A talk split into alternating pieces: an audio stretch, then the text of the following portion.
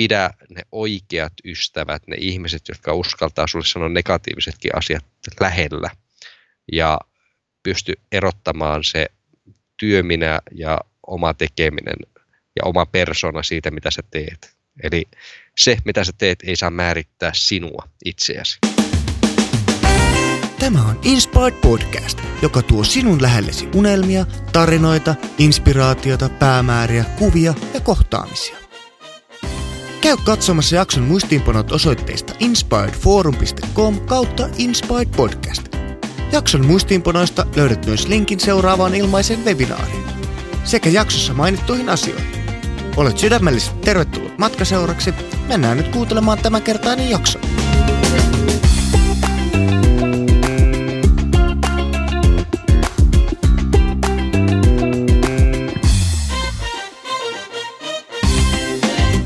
Tällä kertaa kanssani juttelee aito ja ehtä kainuulainen nälkämaan lapsi, jonka ura on ollut melkoista vuoristorataa, jos asia voisi näin ilmasta. Nimittäin viimeisen 20 vuoden aikana hän on ollut mukana tekemässä ää, vajaa 30 elokuvaa ja vajaassa 300 TV-ohjelmassakin ollut mukana. Ää, ja tota, pelkkää listaa kun katsoo, niin meinaa hiki tulla ja melkein niin kuin laiskan syödessä. Ja, ja tota, ura on mahtunut suuria onnistumisia, epäonnistumisia, pettymyksiä, lama-aikaa ja paljon muuta, mistä vain tämä herra itse tietää. Uh, nyt hänen elämänsä on niin kiireinen, että tätäkin haastattelua me sovitettiin meidän kalentereita yhteen varmaan kaksi kuukautta ennen kuin me löydettiin sopiva rako. Ja totta, nyt lähdetään selvää ottaa, mitä tämän viimeisen 20 vuoden aikana on, tai mitä sen sisälle kätkeytyykään ja mitä me voidaan oppia tältä kyseiseltä herrashenkilöltä. Oikein paljon tervetuloa mukaan tähän podcastiin Miika J. Norvanto. Kiitoksia oikein paljon. Mukava olla täällä. Yes, mahtavaa kun pääsit mukaan. Ja tota, hei, tässä tosiaan kattelin tota sun listaa 20 vuoden ajalta, niin on kyllä huikea luettavaa. Siellä on niin paljon asioita, mistä, mistä tota, moni periaatteessa voi vaan haaveilla ja, ja tota, niin mä, mä, uskon, että sulla on niin mieletön niin kuin pankki siellä sisällä, että, että mistä, mistä tota, niin, sä pystyt ammentaa ja auttaa muitakin ihmisiä. Niin kerrotko vähän omin sanoin vielä, että mitä sä oikein teet työksesi? No nykyään on ehkä helpompi tituleerata elokuvan tekijäksi, koska se repertuari on aika laaja, mutta kyllä se ehkä se tosiaalinen työ keskittyy tuottamiseen ja elokuvien levittämiseen, eli tämmöiseen gompoon, jossa molemmat kyllä aika hyvin pyörii rintarinnan. Eli aika lailla elokuvien parissa ollaan alusta loppuun saakka, eli tämmöinen, sanotaan minunkin työ, toimiala on tämmöistä multiyrittämistä, että meillä on muun muassa tällä hetkellä elokuvat ihan tuolta konseptoinnista lähtien niin valkokankaille saakka, eli meillä on myös oma elokuvateatteritoiminta. Joo. Joo, tästä, tästä tiesinkin ja tota, uh, musta se on niinku mahtavaa, että sulla on niinku toi elokuvateatteritoiminta myös siinä mukana, että se ei ole pelkkää niinku tekemistä, vaan sulla on oikeasti niinku käsitys siitä, että kun ihmiset tulee sinne teatterin kattoon, niin mitä niiden päässä liikkuu ja se varmasti auttaa, auttaa asiaa sitten, sitten tota, kun elokuvia tekee. Tota, mikä on ollut, jos näin nopeasti pitäisi heittää, niin mikä on ollut niinku tärkein tai tämmöinen mieleenpainuvin elokuva, missä sä oot ollut mukana? No tietysti varmaan ajankohtaisuudenkin vuoksi, mutta kyllä ihan vuor- suoraan voi sanoa, että tuo Rendel, kotimainen supersankarielokuva, muutti kaikki elämässäni, että kyllä se ehkä ollut se tietynlainen kulminaatiopiste tällä kertaa ja ehkä tähän mennessä kuljettua elämää. Joo, okei. Ja siitä nyt on näkynytkin eh, lehdissä ja, ja tota niin, somessa ja muualla monenlaista juttua. Tota, äh, mikä, mikä vuosi se oli se julkaisuvuosi? Sehän oli nyt ihan lähivuodet vuosina tässä. Joo, eli viime syksynä saatiin viralliset maailman ensillat ja Suomessa tuli, mutta nythän se avaa oikeastaan vasta tämän vuoden puolella että nämä muut maat. Että nyt keväällä oli Japanin elokuvateatterilevitys ja sitten tuo latinalaisen Amerikan teatterilevitys alkaa nyt elokuusta lähtien. Eli Meksikossa pelkästään melkein 250 valkokangasta. Joo. Se pyörii Joo, huikea, huikea määrä, tota, niin, niin, ei muuta kuin menestystä siihen. Ää, palataan tuohon Rendeliin vielä tuossa tota, niin, vähän loppupuolella sitä haastattelua, mutta ää, hypätään nyt 90-luvulle. Joku sanoi, että kultainen 80-luku, mutta meillähän on timanttinen 90-luku sul, sun kanssa, kun se on se, milloin, milloin tota monia asioita on alettu tekemään näin, mutta 98 ja 99 oli se aika, milloin, milloin sä aloittelit ää, tämmöistä James Bond tai Blond-tyyppistä niin kuin, ää, kultainen tuskaleffaa tekemään. Ja, ja tota, kerroksä vähän, miten, miten tämä niin kuin homma sulla alkoi? No oikeastaan on vähän myöhäisherännyt indie-elokuvan tekijä, eli kun juttelee monien kavereiden ja kollegoiden kanssa, niin ne on alkaneet jo ihan pienestä lapsesta tekemään asioita, mutta kyllä se minulla alkoi olla tuossa vasta ysiluokan lukio ja vaiheessa, jolloin nämä asiat alkoi heräilemään. Että ennen sitä minusta piti tulla joko pappi tai opettaja. Mutta silloin sai tuon videokameran käteen ja ehkä koko elämä kuitenkin on ollut semmoista, että tykkään näyttelemisestä, olla esillä ja tehdä asioita. Ja sitten se videokamera kun sai käteen, niin se oli aluksi enemmänkin tämmöinen esilläolon jatkamisen väline. Ja sitten kun sitä pystyi katsoa uudestaan ja uudestaan, niin huomasi, että tässä välineessä oli paljon mielenkiintoisia juttuja ja pystyi sitten sillä tavalla lähteä myös kehittämään itseään. Ja tämä James Blond ja Kultainen tuska oli tämmöinen tunti 23 minuuttia kestävä amatöörielokuva, joka tehtiin kavereiden kanssa takapihalla perinteinen juttu, mutta itse asiassa käsikirjoitus oli siinä paljon parempi kuin monessa nykyäänkin tekemässämme elokuvassa, että kyllä se ehkä jotain kertoo, että silloin oli ajatuksia ja halusi kaikki laittaa siihen samaan, että vaikka ei tekniikka ja muut ollut halussa, niin se tarinan kertomisen halu ja semmoinen vimma siellä näkyy, mikä teki siitäkin elokuvasta sillä tavalla muistettavan. Joo.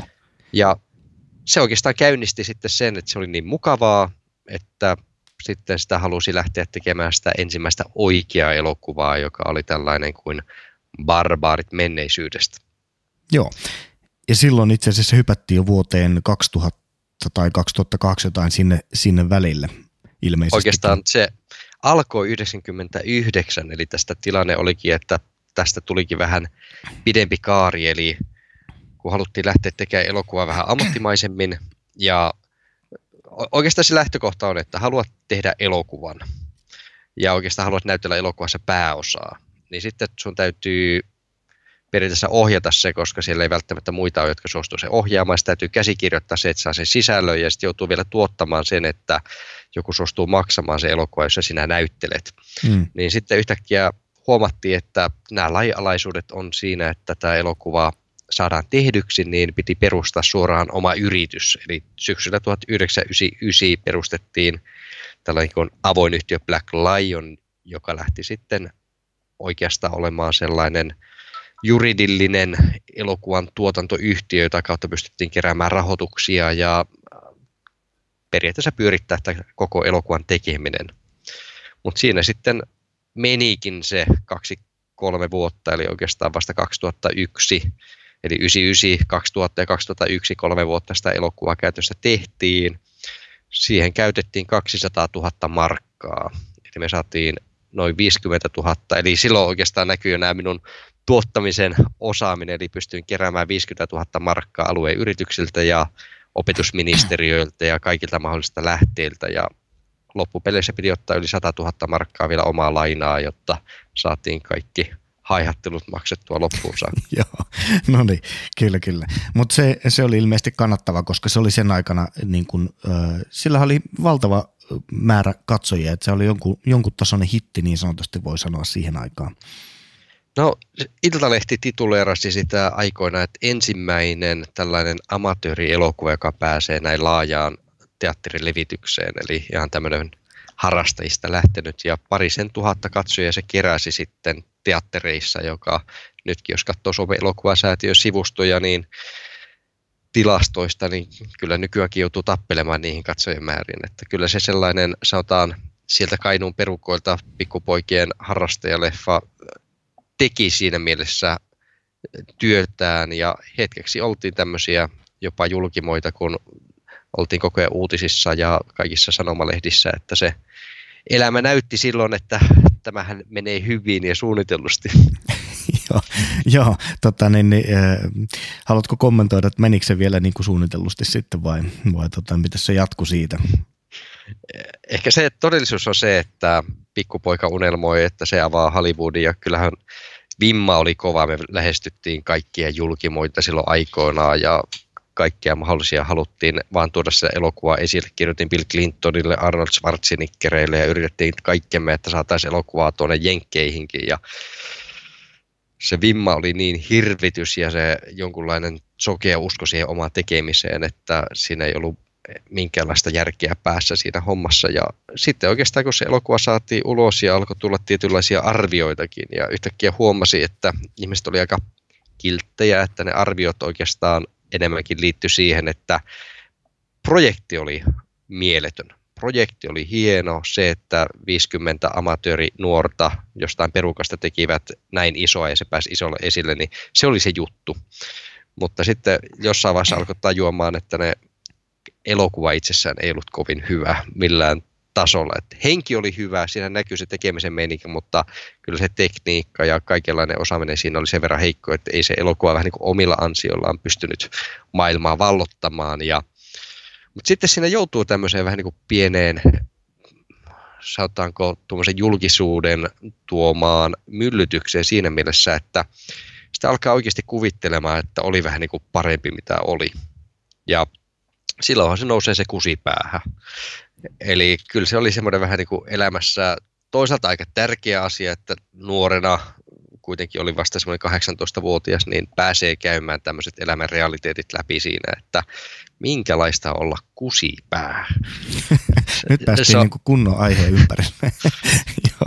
se on, sanotaan, että siinä vaiheessa kun ihminen kuvittelee, että hän on parempi ja jotenkin ylemmässä asemassa kuin muut ihmiset, että oikeasti herää jopa ajatukseen, että mä oon merkittävämpi ja erityisempi kuin nuo muut ihmiset, niin silloin jos koet tämmöistä hetkenkään ajatusta, niin voit sanoa, että silloin on noussut kusipäähän. Ja sitten kun elää semmoisessa maailmassa ja kuvittelee olevansa ylivertainen ja muuta, niin kyllä se alkaa vaikuttaa sillä tavalla tuohon ympäröivään maailmaan, ihmissuhteisiin, kaverisuhteisiin. Ja onneksi siellä lähellä oli niitä kavereita, jotka sanoivat, että sä oot kyllä Miika aikamoinen kusipää. Ne pystyy sulle sanomaan suoraan, että silloin sitä pystyy vähän niin vähitellen ehkä heräämään ja ymmärtämään sitä todellisuutta ja vähitellen alkoi sitten jalatkin sieltä laskeutua maan pinnalle. Ehkä, ehkä, ehkä se ensimmäinen oli se, että hain opiskelemaan tuonne Tampereen taiteen ja viestinnän oppilaitokselle tämän kaiken myllytyksen jälkeen ja käytiin pääsykoetehtävissä ja kaikista itse asiassa teknisistä taidoista ja sosiaalista taidoista ja tämmöisestä tuli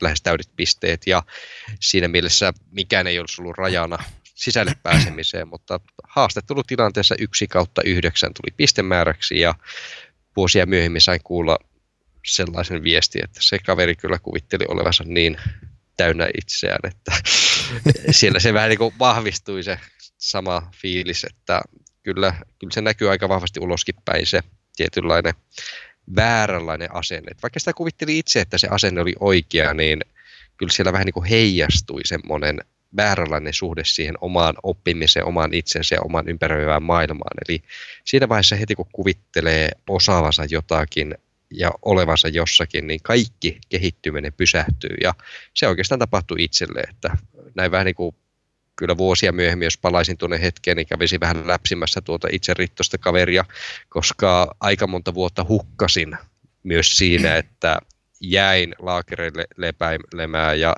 vielä kuvitteellisille laakereille, eli kyllähän se on aikamoista ajan tuhlausta myös omassa elämässään. Mutta toista se, että oli ottanut pankkilainat ja jollakin tavalla piti alkaa tässä elämässä löytää niitä uomia, niin se myös pakotti sitten tämmöistä suunnatonta vimmaa, eli ehkä siinä vaiheessa kuitenkin on omannut niitä oikeita elämäeväitä, että mä ollut aina sitkeä, jopa tämmöinen, ehkä mä käytän tätä sanaa vimma, vimmainen, eli mikään ei pysäytä ja tekee kaikkeensa menekseen eteenpäin, yrittää oppia ne asiat ja tehdä ne asiat ja tekee ne, oli se tilanne mikä tahansa, että kuitenkin se asenne on mulla ollut aina oikeanlainen, että vaikka nämä ehkä mentaalinen puoli ja muu on ollut välillä käynyt kokeilemassa, miltä tuo liiteleminen tuntuu, niin sitten kun se on palannut, niin huomannut, että nämä peruselementit on se, mikä on sitten itse asiassa mahdollistanut sen menestymisen. Että se, mikä pudotti minut maan pinnalle, tämä oli siis oikeasti mahtava tilanne. Eli mullahan kävi semmoinen, että aloitin sitten, kun en päässyt tänne taiteen viestinnän oppilaitokseen, niin kaupalliset opinnot markkinointilinjalla Kajani ammattikorkeakoulussa tradenomiksi puolen vuoden kusipäisyyden jälkeen, eli Itse asiassa siellä opettajatkin olivat niin yllättyneitä siitä minun talousosaamisesta, että sanovat puolen vuoden jälkeen, että sä voisit ottaa suoraan paperit ja kävellä pois täältä, joka tietysti nuorta ihmistä vielä kannustaa lisää tuohon pissin kasvattamiseen. että, että siis se, että opettajatkin sanoivat, että sä valmis tässä maailmassa, niin eihän mun tarvi enää oppia mitään. Että mä vaan sitä päden ja nautin sitä tilanteesta. Ja puolen vuoden jälkeen sitten lähdin itse asiassa pois koulusta juuri sen takia, että mulle tarvittiin mahdollisuutta tällaisen TV-kanavan pyörittämiseen okay. ja Joo. sen kanssa toimimiseen. Ja otettiin isot lainat, usean kymmenien tuhansien eurojen lainat ja hommattiin TV-kalustot ja sitten alettiin vähän niin tekee täyspäiväisesti tuntiohjelmaa viikossa ja sitä tehtiin sitten kahta kolme televisioformaattia, mainokset ja kaikki tällä alueella. Se oli aluksi tämmöinen alue-TV, Kajani TV ja sen ympäristössä sitten tehtiin myös tämmöistä kahta ohjelmaa, ruokavisittiä ja kinoteekkia ja sitten kulttuuriohjelmia ja joutui tekemään koko ajan. Eli se oli hirveästi aikaa vähän niin kuin niitä valmistella, vaan joudut aamusta iltaan seitsemän päivää viikossa tekemään ja sitten meitä oli hyvin pieni tiimi, että itse joutui käytössä tekemään kaiken. Et se kyllä opetti paljon, mutta sitten kun ei ollut sitä osaamista ja semmoista, että olisi voinut kehittyä edespäin, niin siitä olikin ehkä se minun elämäni tärkeimpiä hetkiä, että pääsin tekemään tämän tällaisen elokuvaohjaaja Tapio Suomisen kanssa yhteistä dokumenttielokuvaa Swamp Soccer Magic. Ja hän siis oli tehnyt juuri tämän Mosku-elokuvan ja hänen sitten oikeastaan veljensä oli sitten asusteli Kajanissa, jonka oikeastaan yhteistyötahona sielläkin toimi tämmöinen kuin Markku Suominen. Ja sitten Tapio tuli siihen talliin ja hänen kanssa alettiin tekemään elokuvia. Sitten samaan aikaan tehtiin näitä ruokaohjelmia ja muuta. Ja sitten katsottiin juuri telkkarista, kun tulee meidän tekemä hieno ruokaohjelma ja Tapio tulee siihen katsomaan. Ja sitten sanoi, että mitä ihme roskaa tämä on. Tämä on leikattu ihan väärin, tämä on kuvattu ihan väärin, tämä on tehty kaikilla tavalla ihan väärin. Siinä se vähän niin kuin arvostelee sitä ja se tulee suorana telkkarista ulos. Yeah se oli se hetki itselle. Se mä vähän niin kuin vieläkin muistan näin melkein parikymmenen vuoden jälkeen. Että silloin täysin, että silloin Miikapoja jalat tipahteli maahan ja oltiin maan pinnalla ja oikeastaan siellä maa alla ja sitten alkoi se oppiminen. Joo. Tapio opetti mulle sitten oikeastaan kaiken kuvaamisesta, leikkaamisesta, elokuvan dramaturgiasta, kaikesta siinä. Me hänen kanssaan sitten aloitettiin oikeastaan sen myötä lähes kymmenen vuotta kestänyt yhteistyössä oli hänen leikkaaja ja kuvaaja. Okei, okay, joo. Tämä on hieno, hieno tuota kuulla ja tuota, oikeastaan näitä tavallaan, että milloin jalat tulee maahan, niin niitä tarinoita on erilaisia ja mukava kuulla, että tämä oli, tässä tämä niin päättyi tämmöiseen ja siitä lähti niin semmoinen, että sulla oli tavallaan mentori siinä sitten, joka auttoi siitä eteenpäin, että se oli niin hieno kuulla. Nyt jos ajatellaan, että meillä on kuulijana nuori, joka, joka tota, niin kokee, että vitsi mä oon nyt onnistunut ja niin on ura hirveässä lennossa, niin mit, mitä sä haluaisit sanoa tällaiselle, tällaiselle tyypille, että miten, miten tota, niin pysyy jalat maassa, ettei kävisi niin, että hukkaa monta vuotta niin kuin elellessään jollain tasolla jossain pilvilinnassa tai jossain muulla. Mikä olisi semmoinen niin hyvä ohjenuora, mitä, mitä tota, käyttämällä tai seuraamalla pysyisi niin kuin oikeasti fokus kunnolla ja kehitys oikeasti olisi koko ajan niin kuin yläsuuntaista? No ehkä se on myös tuo todellisuuden tajuaminen, että se mitä tehdään, niin se on vain työtä. Eli se ei määrittele sinua sillä tavalla ihmisenä tai se ei tee sinusta parempaa tai huonompaa, että sä pystyt erottelemaan ne asiat. Että sun oma persona on tämä ja mulla on se omat asiat, joita mä omassa elämässä haluan saavuttaa, omat unelmat, omat tämmöiset päämäärät ja sitten se, että kun mä teen työtä, niin sitten on toisaalta työminä, joka keskittyy sen työn tekemiseen mahdollisimman hyvin. Ja toisaalta myös se jatkuva kriittisyys siihen omaan tekemiseen ja siihen omaan lopputulokseen, että, että loppujen lopuksi kuitenkin tietysti omassa päässä on ollut se ehkä vähän huonokin se tietty perfektionismi, mutta toisaalta se on auttanut siihen, että ei väärällä tavalla ole tyytyväinen itseensä enää, että antaa aina sen tilan sille omalle kritiikille ja oman työnsä kehittämiselle. Että heti oikeastaan, kun vauhti on kova ja loppuu se itsekriittisyys ja otat ihmisiä vaan vierelle, jotka kehuu ja puhuu sellaista mukavia, niin silloin ollaan menossa alamäkeä. Että se on, sanotaan lukemattomia kertoja nähnyt tämän saman asian, että ihminen, joka saa paljon menestystä, hänen ympärilleen alkaa tulla paljon ihmisiä, jotka on tämmöisiä jeesiesmiehiä, jotka sitten sanoo, että sä oot kyllä tosi hyvä ja ihana ihminen ja kaikki mitä sä teet on ihanaa. Ja tietysti ihmisyyteen liittyy, että meistä on aika kiva liikkua sitten sellaisten ihmisten kanssa, jotka kokee ja kehuu meitä. Mutta se on aika vaarallista, että kuinka paljon niistä on sitä aitoa ja kuinka paljon sitten siellä on sitä, joka pystyy sulle oikeasti sanomaan sitä kriittistä sanaa. Että ehkä vähän niin kuin tämmöinen summa summarum tästä, eli pidä ne oikeat ystävät, ne ihmiset, jotka uskaltaa sulle sanoa negatiivisetkin asiat lähellä ja pysty erottamaan se työminä ja oma tekeminen ja oma persona siitä, mitä sä teet. Eli se, mitä sä teet, ei saa määrittää sinua itseäsi. Joo, tosi hyvä, hyvä kiteytys. Just näin, että, että meidän elämä on paljon muutakin kuin se työ ja, ja tota, jos me mennään sen mukaan, niin, niin meidän itsetunto heittelee liikaa. liikaa. Tota, ää, mua kiinnostaa tämä vuosi 2008, joka oli ilmeisesti jollain tasolla käänteen tekevä vuosi sulle. Eli, eli silloin tota, sä olit ollut töissä Biorexissä ja tota, sitten oli tämmöinen, se lama, lama vuosi aikaa tai tämmöistä niin lama-aikaa se juttu ja silloin isot projektit ää, sulla peruntu, mitä oli suunniteltu ja, ja tota, sä lähdit ilmeisesti hakemaan muutakin työtä sitten niin kuin hetken mielijohteesta tai, tai uskon puutteesta tai mistä, mistä lien, mutta, mutta mitä, mitä, toi, niin kuin, mitä tapahtui ja mitä sä oot oppinut silloin? No tuota ehkä voi vähän edeltää, että se työmäärä, mitä me tehtiin, oli siis järjetön. Eli tehtiin se melkein toista sataa, melkein 200 ohjelmaa vuodessa.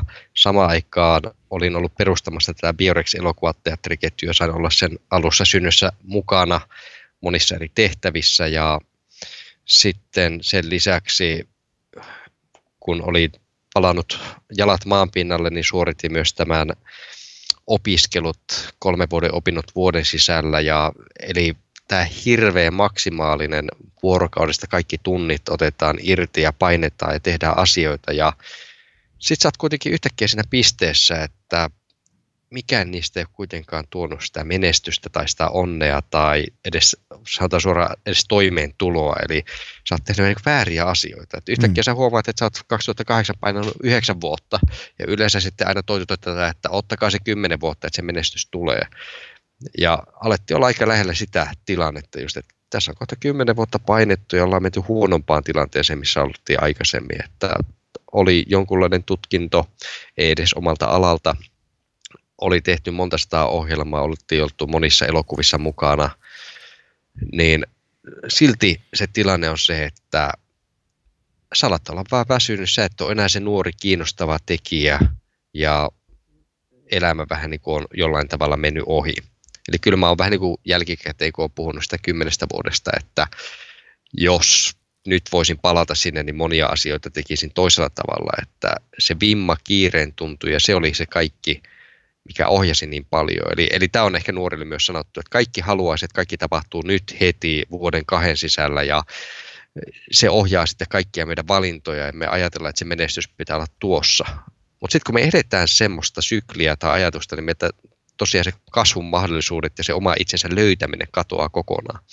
Ja sitten kun olin semmoisessa työputkessa ollut, niin olin kadottanut nimenomaan itseni ja kyllä mulle tuli burnoutti, eli käytännössä siinä tuli semmoinen loppuun palaaminen kaikilla tavalla ja sitten tuli yhtäkkiä pysähdys, eli vaihdettiin paikkakuntaa, lopetin ne työsuhteen. Eli oikeastaan se työsuhde Biorexissä oli johtanut siihen, että piti vähän niin kuin valita, että jos haluat tätä jatkaa, niin olisi mahdollisuus päästä vähän niin kuin koko puljun johtajaksi ja pyöriä siellä sitten, mutta se olisi vaatinut kaiken muun toiminnan lopettamista ja fokusoimista siihen, ja se ehkä oli se tilanne, että vaikka se olisi tullut toimeentulo, niin se ei kuitenkaan ollut sitä, mitä mä halusin tehdä.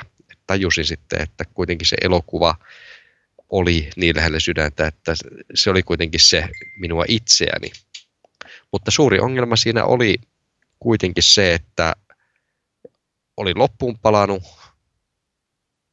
monella tavalla voimat poissa ja sitten kaikki ne isot unelmat, mitä oli rakentanut, niin kun tuli tämä lama, niin yhtäkkiä yksi toisensa jälkeen jokainen asiakas sanoi, että nyt me lopetetaankin tämä ja tätä ei tullutkaan ja kaikki mitä olit oikeastaan rakentanut, jonka varaan olit ajatellut elämäsi menevän, niin kaikki yhtäkkiä peruuntuu. Sitten olet siinä tilanteessa, että sä oot väsynyt vanha pieru siinä. Kyllä, kyllä sanotaan, että siinä työmäärällä, mitä oli tehnyt, niin oli kuitenkin tehnyt pari-kolme työuraa jo melkein. Mm. Niin kyllä sillä tuntui sillä. Ja sitten oli sen verran poikki väsynyt kaikilla tavalla, ettei vaan enää pystynyt vastaanottamaan mitään eikä kehittämään itseäni. Kyllä tilanne oli se, että kävin työhaastattelussa, yritin saada sijoisopettajan paikkoja ja yritin päästä Anttilan myyntipäälliköksi ja yritin vähän niin kuin loppujen lopuksi niin me tehtiin metsän istutusta sitten, että saatiin edes vähän tulla toimeen ja vanhempien tuella edeltiin melkein se vuosi. Että kyllä se oli monella tavalla se meidän nöyrtymisen paikka ja nöyryytyksen paikka, eli se yksi kokonainen vuosi. Ja, mutta se kertoo taas omasta itsestä ja sitä heikkoudesta, että se itsellä oli isot pankkilainat aikaisemmista investoinneista ja sitten tuossa ehkä jäi kertomatta. Meillähän oli tämä yksi tietty tilanne, että mikä myös johtui tähän ehkä kaikkeen väsymiseen, että meillä jäi yli puolen miljoonaa euron saatavat, meiltä huijattiin. Okay. Siellä yksi, yksi ihminen, jonka varaan me oltiin koko tätä TV-toimintaa ja muuta rakennettu ja monia dokumenttituotantoja, niin se siirretti rahat omalla tilille ja hävisi maasta. Okay. Ja tässä oli vielä tämmöinen tilanne. Siinä moni muu ihminen katkeroitui ja mullakin siellä alkoi olla, meillä oli kahden vuoden palkat saamatta ihmisille ja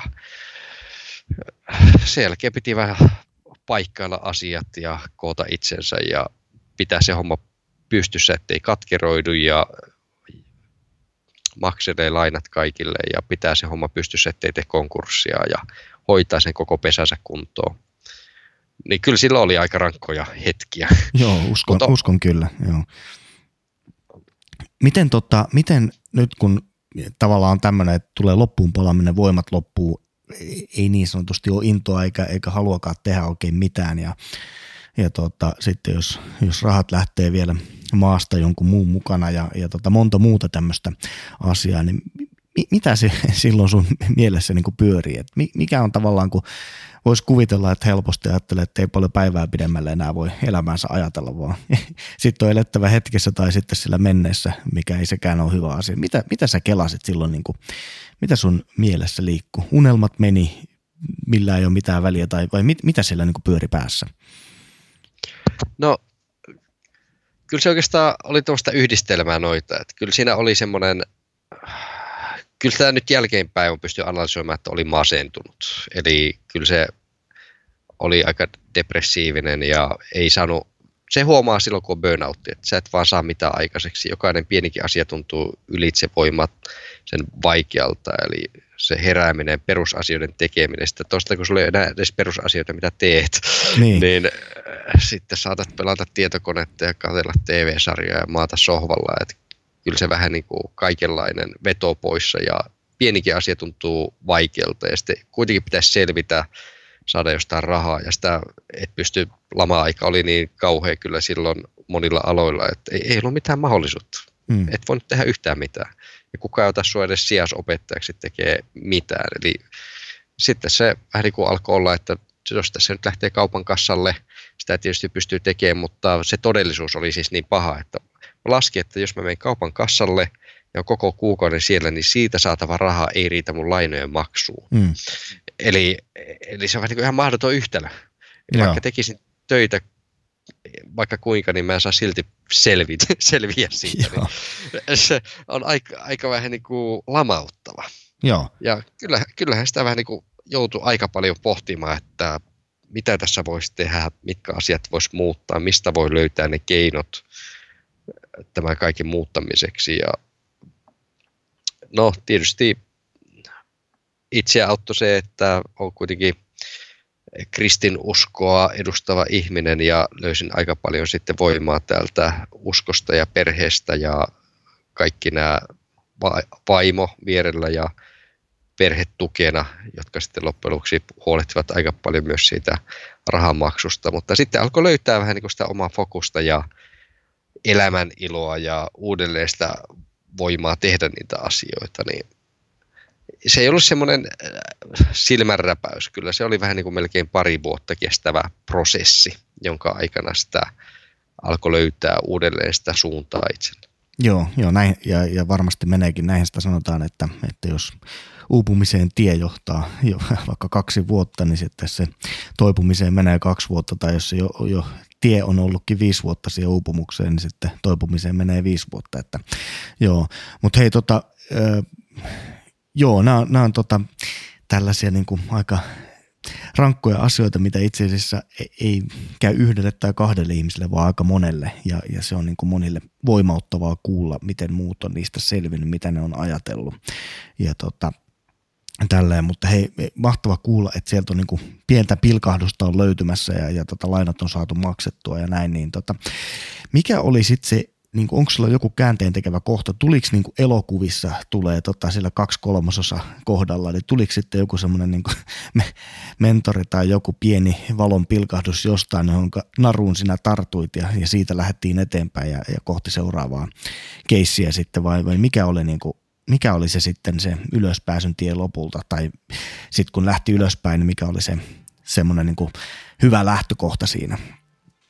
Oikeastaan aika hauskasti voisi sanoa, että se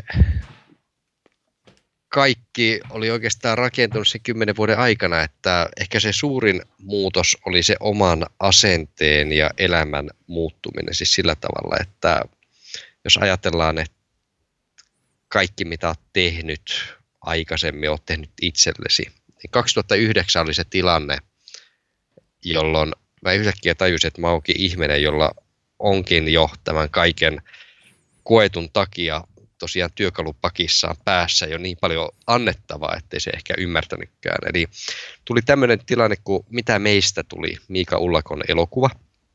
Ja hän oli tehnyt myös sydänverellä ja kaikkiensa laittaneena lähes henkisesti loppuun itsensä ajanut, tehnyt elokuva valmiiksi ja sitten se ei saanut sitä vaan elokuvaa minnekään esille. Mä olin kuuntelemassa hänen vuodatustaan tämmöisen mitä meistä, ää, anteeksi, ää, Tikkurilla Vernissassa minun elokuvani tapahtumassa, jossa hän esitteli siinä klippiä. Ja mä näin sen pienen seitsemän minuutin klipin, mitä siellä näkyy elokuvasta. Mä että tämä on hyvä elokuva. Ja yeah. sitten tajusin yhtäkkiä, että yhtäkkiä mulla on olemassa ne valmiudet, että hän sanoo siellä, että hän ei tiedä, miten tämä elokuva saa esille mä nousin siellä yleisön joukosta seisomaan ja sanoin, että tuu juttele mulle, niin mä tiedän, miten sä saat tänne elokuvateattereihin. Hmm. Eli oikeastaan jälkikäteen sanonut sitä, että mä olin myös seurannut tätä ullakkoa. Se oli tehnyt aikaisemmin tämmöinen kuin Graffiti Meissä elokuvan, joka oli saanut palkintoja ulkomailta ja ää, tämmöisenä elokuvan tekijänä niin oli kokenut vähän niin kateellisuutta. Voi että tuonne pieni juppi poika ää, muistuttaa paljon minua itseä, mutta se on niin paljon menestyneempi, niin paljon parempi, mitä se tekee kuin minä. Eli koki semmoista vähän niin kuin kateutta ja semmoista ärsytystä, että, ja sitten kun se vielä vähän niin kuin leveästi esiintyi tuolla, niin kyllä vähän niin kuin paino kaikkia niitä minun nappeja siinä, että, että perussuomalaisena ehkä ajattelisi, että, että voi kun tuo tippuisi nyt nenille, niin saisi vähän niin kuin tuta, että minkälaista tämä elämä on, että ei se ole noin helppoa. Että, että se vähän niin kuin huomasi oma asennemaailma, oli katkeroitunut. Yhtäkkiä siinä hetkessä pystyikin kääntämään se ajatukseen, että, että hei, miksi mun pitäisi ajatella, että mä vastaan, miksi mun pitäisi katsoa, kun tuo toinen tippuu, ja muutikin se ajatuksen, että jos mä autankin toisia. Hmm. Eli jälkikäteen on nyt mä oon puhunut tämmöisiä nykyään on siis helppo puhua, kun on menestynyt, niin sitten voi puhua menestyksestä, mutta silloinhan sitä ei voinut sillä tavalla puhua, mutta nyt jälkikäteen on ymmärtänyt, että menestyksen salaisuus tässä maailmassa on se, että sinä palvelet ja autat muita ihmisiä. Kaikki menestys syntyy sitä kautta. Se on semmoinen ketju ja tästä voisin pitää ihan pitkän luennonkin, mutta, mutta siellä se on ydin.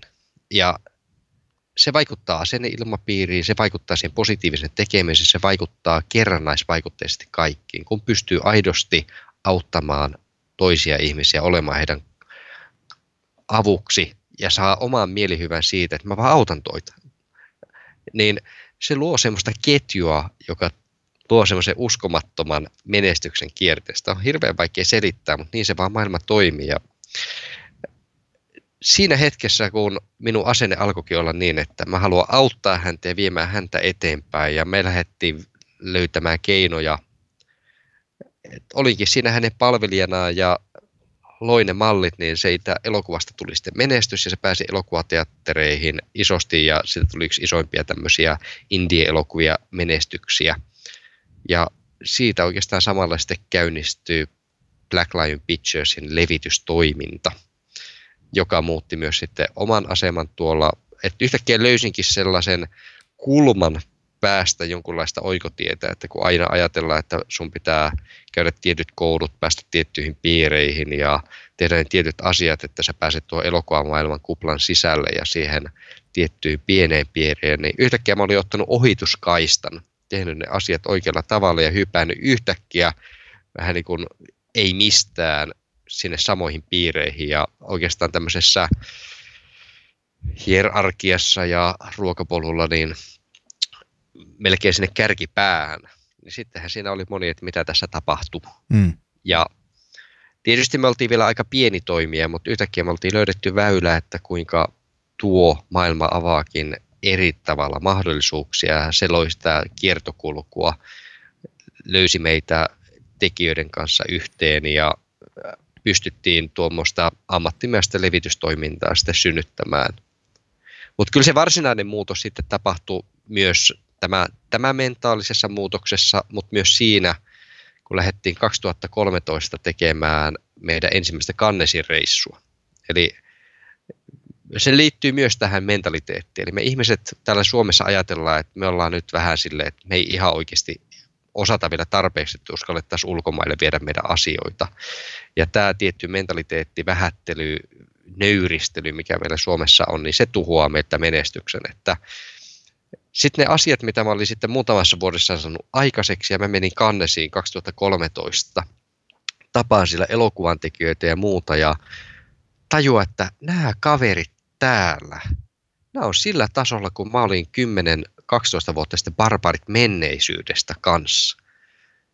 Että haloo, että nämä on nyt niitä pikkusia, jotka kuvittelee tai toivoo, että ne pääsisi tekemään edes sitä ensimmäistä elokuvansa.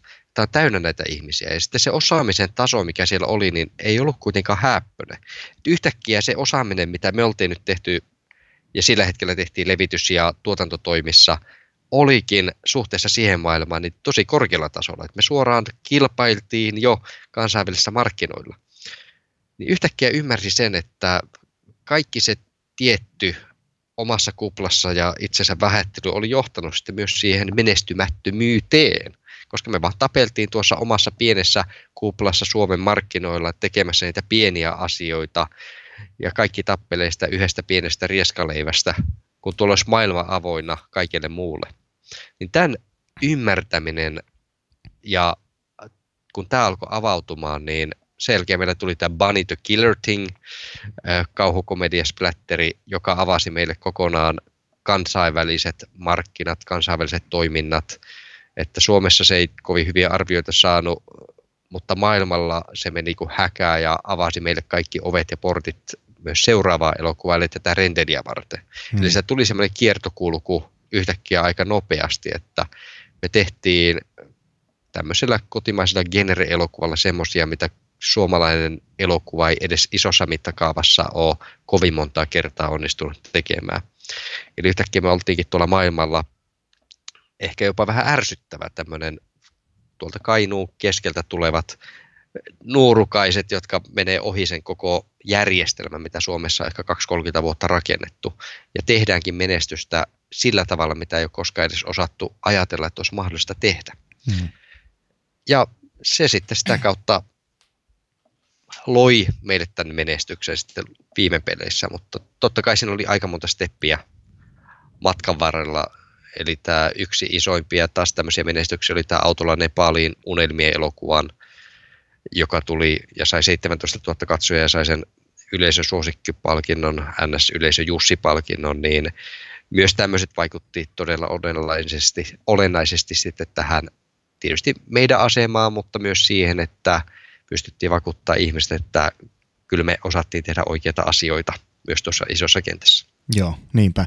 Tämä oli ihan mahtava kuulla tavallaan tätä tarinaa nyt vielä, jos tätä kiteyttää, mitä tapahtui sen, sen ää, uupumuksen jälkeen niin sanotusti, että, että kun sulla oli iso työkalupakki niin sanotusti kerättynä, niin, niin kun mä pystyn niin monta asiaa tuosta allekirjoittamaan, mitä sä sanoit ja, ja mitä on omassa elämässä käynyt. Että on niin jotenkin mahtavaa, että se, se, se, että tajuaa, että hei, mulla on paljon annettavaa ja sitten kun sen antaa muiden käyttöön, niin mitä siitä seuraakaan. Että se oli, niin kuin toi on tosi hieno, että, että sä oot huomannut, että sä osaat auttaa muita ihmisiä. Mähän teen itse sitä samaa. Mä oon kouluttanut jo toistakymmentä vuotta äh, ihmisiä ja tota, se on just niin kuin sä sanoit, että tavallaan siinähän me äh, opitaan itse, opitaan yhdessä, toiset oppii ja me kaikki päästään eteenpäin. Et se on tavallaan, että jos yksin pusketaan vaan, niin se on aika hidasta etenemistä, mutta yhdessä kun tehdään, niin se on yllättävän nopeaa. Että oli mahtava, mahtava kuulla toi sun ää, niin kuin tarina tai se polku siitä, että mitä sä oot tajunnut ja, ja tota toi ihmisten kanssa tekeminen, se on, se on asia, jota mä, mä korostan ihan koko ajan. Oli, oli, oli tota huikea kuulla. Tota, ää, nyt sitten se, mitä mä tiedän susta, niin on se, että sä oot myös, tai äsken sanoit, että oot näitä rahoituksia hakenut ja muita, mutta varmasti moni kuulija on kiinnostunut siitä, että on sitten kyse valokuvauksen tai elokuvan tai jonkun, jonkun muun tällaisen niin kuin rahoituksen hakeminen, niin nyt kun meillä on tietysti voidaan hakea yrityksiltä, niin kuin te olitte hakenut rahaa ja, ja tota, voidaan hakea yksityisiltä ihmisiltä rahaa tai, tai sitten meillä on erilaisia säätiöitä, kulttuurirahastoja, mitä ikinä mistä voidaan saada apurahoja. Ja, ja tota, ää, sä oot saanut apurahoja ää, koneensäätiöltä, kulttuurirahasäätiöltä ja, ja ilmeisesti monesta muustakin paikasta, niin mitä sä sanoisit siihen, että miten sä loisit uskoa nuorille siihen, että, että nuorille tai vanhemmillekin, että miten, miten sitä lähdetään hakemaan ja mistä, mitkä on ne tavallaan ne asiat, mitä tarvitaan siihen, että saadaan se rahoitus niin kuin, ää, päätös on se sitten säätiöltä tai sitten vaikka yksityiseltä rahoitukselta, niin mi- mitä tarvitaan siihen rahoituksen saamiseen? Siinä kaikki tällä erää. Eli tähän on hyvä lopettaa. Viikon päästä sitten jatketaan Miikan kanssa ja jutellaan muun muassa rahoituksen hakemisesta ja monesta muusta tärkeästä asiasta. Kiitos kun kuuntelit tämän jakson. Ensi viikkoon.